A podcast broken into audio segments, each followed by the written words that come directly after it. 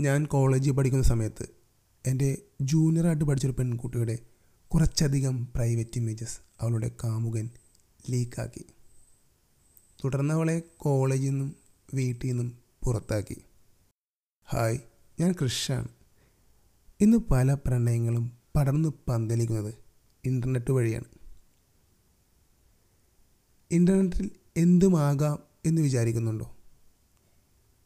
Online relationship അതിര് കടക്കുന്നുണ്ടോ? എല്ലാവർക്കും the Malayali പോഡ്കാസ്റ്റിലേക്ക് സ്വാഗതം. പ്രണയം ഇന്ന് കണ്ടെത്താനും അല്ലെങ്കിൽ തുറന്നു പറയാനും ഒരുപാട് മാർഗങ്ങളുണ്ട്.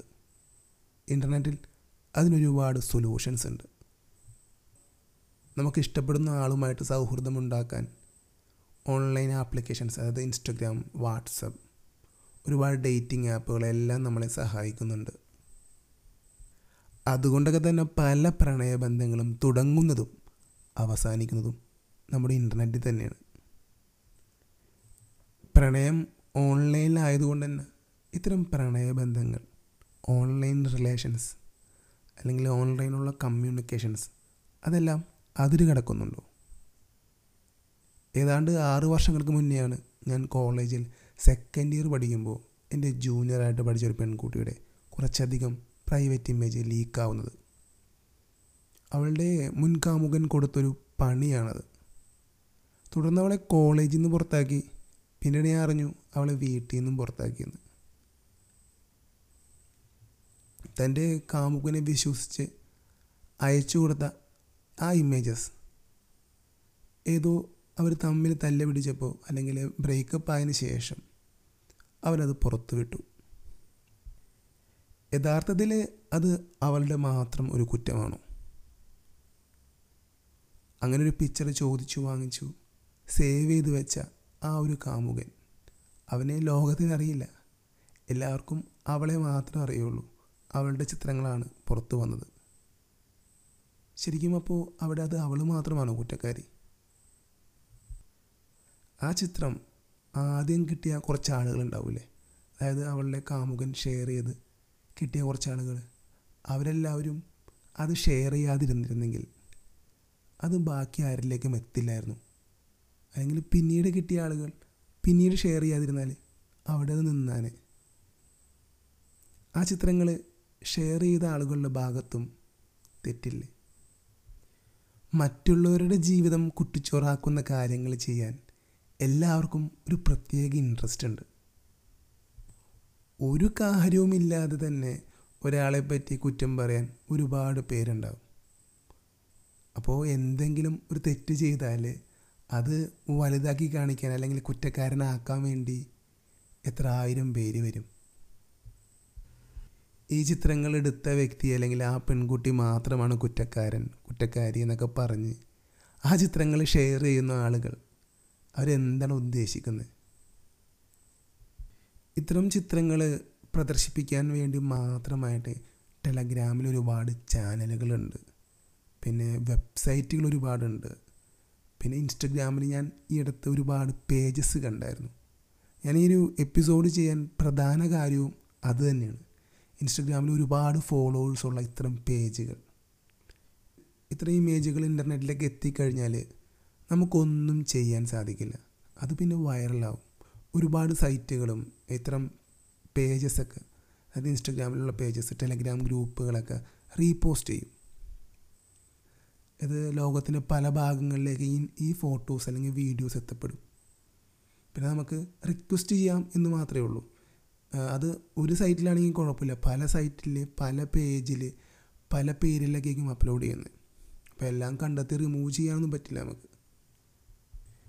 ഇതുപോലെ മറ്റൊരുപാട് സംഭവങ്ങളുണ്ട്. ഞാനൊരു സംഭവം കൂടി പറയാം.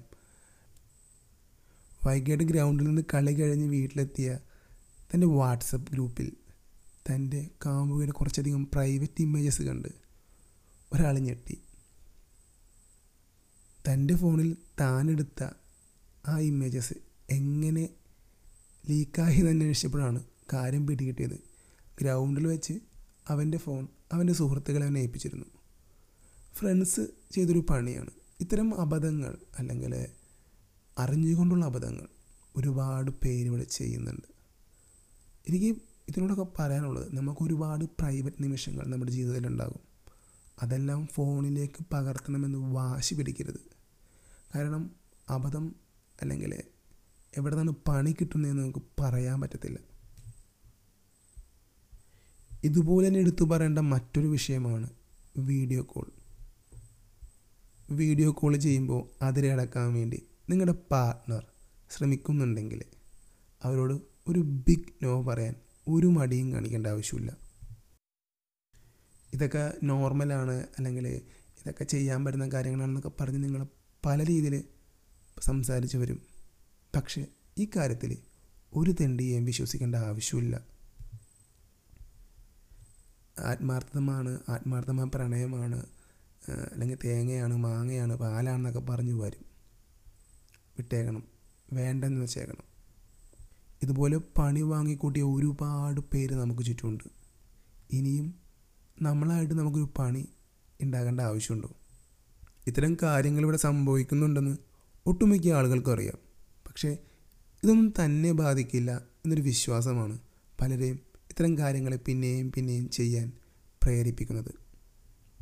ഇത്തരം രീതികളിലുള്ള ഒരു റിലേഷൻഷിപ്പിലാണ് നിങ്ങളുടെ ഫ്രണ്ട്സോ അല്ലെങ്കിൽ റിലേറ്റീവ്സോ അല്ലെങ്കിൽ നിങ്ങളോ കടന്നു പോകുന്നുണ്ടെങ്കിൽ അതിലൊരു മാറ്റം വരുത്തേണ്ടതുണ്ട്. ഈ വീഡിയോസൊക്കെ ലീക്കായി കഴിഞ്ഞാൽ പിന്നെ നമുക്ക് പിടിച്ചാൽ കിട്ടത്തില്ല.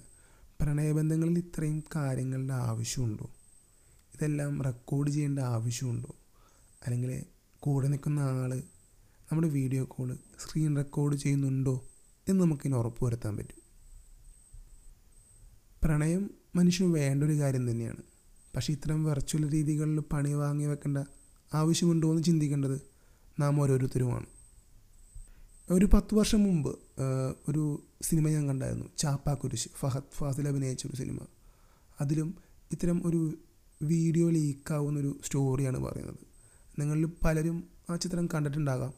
പക്ഷെ അന്ന് അതിനെത്രത്തോളം പ്രസക്തി ഉണ്ടായിരുന്നു എന്ന് എനിക്കറിയില്ല. പക്ഷെ ഇന്ന് ഇനി വരുന്ന ഫ്യൂച്ചറിലും ആ ഒരു ചിത്രത്തിന് വളരെയധികം പ്രസക്തിയുണ്ട്. ഞാൻ നേരത്തെ പറഞ്ഞായിരുന്നു ഞാൻ ഈ എപ്പിസോഡ് ചെയ്യാൻ കാരണം ഇൻസ്റ്റഗ്രാമിൽ ഞാൻ കണ്ട കുറച്ചധികം പേജുകളാണ്. ഇത്തരം പേജുകളിൽ ഒരുപാട് ഫോളോവേഴ്സും. ഇത്തരക്കാരുടെയൊക്കെ ഒരു വിചാരമുണ്ട് ഇതൊന്നും എന്നെ ബാധിക്കത്തില്ല എന്ന് നിങ്ങളോടൊക്കെ എനിക്ക് പറയാനുള്ളത് അത്രയും പേജസ് ഫോളോ ചെയ്യുന്ന ആളുകളോട് എനിക്ക് പറയാനുള്ളത് ഇത് ഇന്റർനെറ്റ് യുഗമാണ്. പണി ഏത് വഴിക്ക് വരും എന്ന് പറയാൻ പറ്റില്ല. പിന്നെ ഇതെല്ലാം മറ്റുള്ളവരുടെ പ്രൈവറ്റ് ലൈഫാണ് അത് നമ്മളായിട്ട് സ്പോയിൽ ചെയ്യേണ്ട ആവശ്യമില്ല. അവരുടെ ഭാഗത്തു നിന്ന് തെറ്റുണ്ടായിട്ടുണ്ടാകാം. പക്ഷേ അത് ഇത്രയും പേജുകളിലൊക്കെ പോസ്റ്റ് ചെയ്ത് അവരുടെ കൂടെയുള്ള ആളുകളെ വരെയും നാറ്റിക്കുന്ന ഈ പ്രവണത. അതത്രയ്ക്ക് നല്ല പ്രവണത ഒന്നുമല്ല എന്റെ ഒരു റിക്വസ്റ്റ് ഒന്നുമല്ല അത്രയും പേജുകൾ കാണുകയാണെങ്കിൽ നിങ്ങൾ റിപ്പോർട്ട് അടിക്കാൻ മടിക്കരുത്. കാരണം അവരും ജീവിച്ചോട്ടെ. ആളുകൾക്ക് ഇത്തരം കാര്യങ്ങളുടെ ഗൗരവം അറിയാത്തത് കൊണ്ടാണോ അതോ തന്നെ ഇതൊന്നും ബാധിക്കില്ലെന്ന് വിശ്വസിക്കുന്നത് കൊണ്ടാണോ എന്ന് എനിക്കറിയില്ല. ഇത്തരം സംഭവങ്ങൾ ഒരുപാട് നടക്കുന്നുണ്ട്. ഇത്തരം രീതികൾ പിന്തുടരുന്ന ആരെങ്കിലും ഉണ്ടെങ്കിൽ നിങ്ങൾക്ക് അറിയാവുന്ന ആരെങ്കിലും ഉണ്ടെങ്കിൽ അവരെ പറഞ്ഞ് മനസ്സിലാക്കാൻ ശ്രമിക്കുക. തന്റെ മുൻ കാമുകിയുമായിട്ടുള്ള വീഡിയോ ചാറ്റുകൾ റെക്കോർഡ് ചെയ്ത് ഹാർഡ് ഡിസ്കിൽ സൂക്ഷിച്ചിരിക്കുന്ന വ്യക്തികളെ എനിക്കറിയാം. ഇത് ഡിജിറ്റൽ യുഗമാണ്. അതുകൊണ്ട് എന്ന് തിരിച്ചു കൊത്തും എന്ന് നമുക്ക് പറയാൻ പറ്റില്ല. കാരണം നമ്മൾ ഒരു റിലേഷൻഷിപ്പിലാകുമ്പോൾ വിശ്വസിച്ച് ചെയ്യുന്ന കാര്യങ്ങളായിരിക്കാം. ചിലപ്പോൾ അത് വർക്കൗട്ട് ആവാതെ ബ്രേക്കപ്പിലൊക്കെ കഴിഞ്ഞ് വർഷങ്ങൾക്ക് ശേഷം നമ്മൾ മറ്റൊരു ജീവിതത്തിലാകുമ്പോഴായിരിക്കും ഇത്തരക്കാർ നമ്മളെ തേടി ബ്ലാക്ക് മെയിൽ എന്ന രൂപത്തിൽ വരുന്നത്. അപ്പോൾ എല്ലാം സൂക്ഷിച്ച് കൈകാര്യം ചെയ്യുക ഇത് നിങ്ങളുടെ ജീവിതമാണ്. മറ്റുള്ളവർക്ക് പന്താടാൻ വേണ്ടി ഒരവസരം ഉണ്ടാക്കി കൊടുക്കേണ്ട ആവശ്യമില്ല. പിന്നെ മറ്റൊരു കാര്യം ഇത്രയും പണി കിട്ടുന്നത് പെൺകുട്ടികൾക്ക് മാത്രമാണ് നിങ്ങൾ വിചാരിക്കേണ്ട. പണി കിട്ടിയ ആൺകുട്ടികളും ഇവിടെയുണ്ട്. ഈ ഒരു വിഷയം ഈ കാലഘട്ടത്തിൽ വളരെ അനിവാര്യമായി തോന്നിയത് കൊണ്ടാണ് ഞാനിതൊരു എപ്പിസോഡാക്കിയത് ഇതിനെപ്പറ്റി ഒരുപാടൊന്നും സംസാരിക്കാനില്ല. ജസ്റ്റ് എനിക്കറിയാവുന്ന കുറച്ച് കാര്യങ്ങൾ. എല്ലാം പറഞ്ഞില്ലെങ്കിലും കുറച്ച് കാര്യങ്ങൾ പറഞ്ഞു എന്ന് മാത്രം. ഇത് മറ്റൊരുപാട് ഈ ടോപ്പിക്കിനെ പറ്റി സംസാരിക്കാനൊക്കെ നിങ്ങൾ ഒരു മടിയും കാണിക്കരുത്. കാരണം ആരാണ് ഇത്തരം മണ്ടത്തരങ്ങൾ ചെയ്യുന്നതെന്ന് നമുക്കറിയാൻ പറ്റില്ല. പരമാവധി നിങ്ങളുടെ സുഹൃത്തുക്കളായിട്ട് ഈ എപ്പിസോഡ് ഷെയർ ചെയ്യാൻ ശ്രമിക്കുക. അവരാരെങ്കിലും ഇത്തരം മണ്ടത്തരങ്ങൾ ചെയ്യുന്നുണ്ടെങ്കിൽ നിർത്താൻ വേണ്ടിയാണ്. അപ്പോൾ എന്റെ ഒരു എപ്പിസോഡ് നിങ്ങൾക്ക് ഇഷ്ടപ്പെടുമോ ഇഷ്ടപ്പെടില്ല എന്ന് എനിക്കറിയില്ല.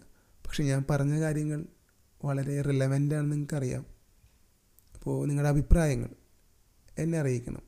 ദ മലയാളി പോഡ്കാസ്റ്റ് എന്ന് ഇൻസ്റ്റഗ്രാമിലും ഫേസ്ബുക്കിലും സെർച്ച് ചെയ്താൽ നിങ്ങൾക്ക് എന്റെ പേജസ് കാണാൻ പറ്റും. നിങ്ങൾക്ക് അവിടെ എനിക്ക് മെസ്സേജ് അയക്കാം. അല്ലെങ്കിൽ the Malayali podcast at Yahoo dot com എന്റെ മെയിൽ ഐ ഡിയാണ് അങ്ങോട്ടും നിങ്ങൾക്ക് നിങ്ങളുടെ അഭിപ്രായങ്ങൾ അറിയിക്കാം. മറ്റൊന്നും കൊണ്ടല്ല ഇത് പോഡ്കാസ്റ്റാണ് പോഡ്കാസ്റ്റ് ആകുമ്പോൾ കമന്റ് ചെയ്യാനൊരു ഓപ്ഷൻ ഇല്ല. അതുകൊണ്ടാണ് നിങ്ങളോട് എല്ലാവരോടും സോഷ്യൽ മീഡിയയിലായാലും അല്ലെങ്കിൽ മെയിൽ മുഖാന്തരമായാലും നിങ്ങളുടെ അഭിപ്രായങ്ങൾ അറിയിക്കണം എന്ന് പറയുന്നത്. അപ്പോൾ ഞാനെന്റെ ഈ എപ്പിസോഡ് വൈൻഡപ്പ് ചെയ്യാണ്. Thank you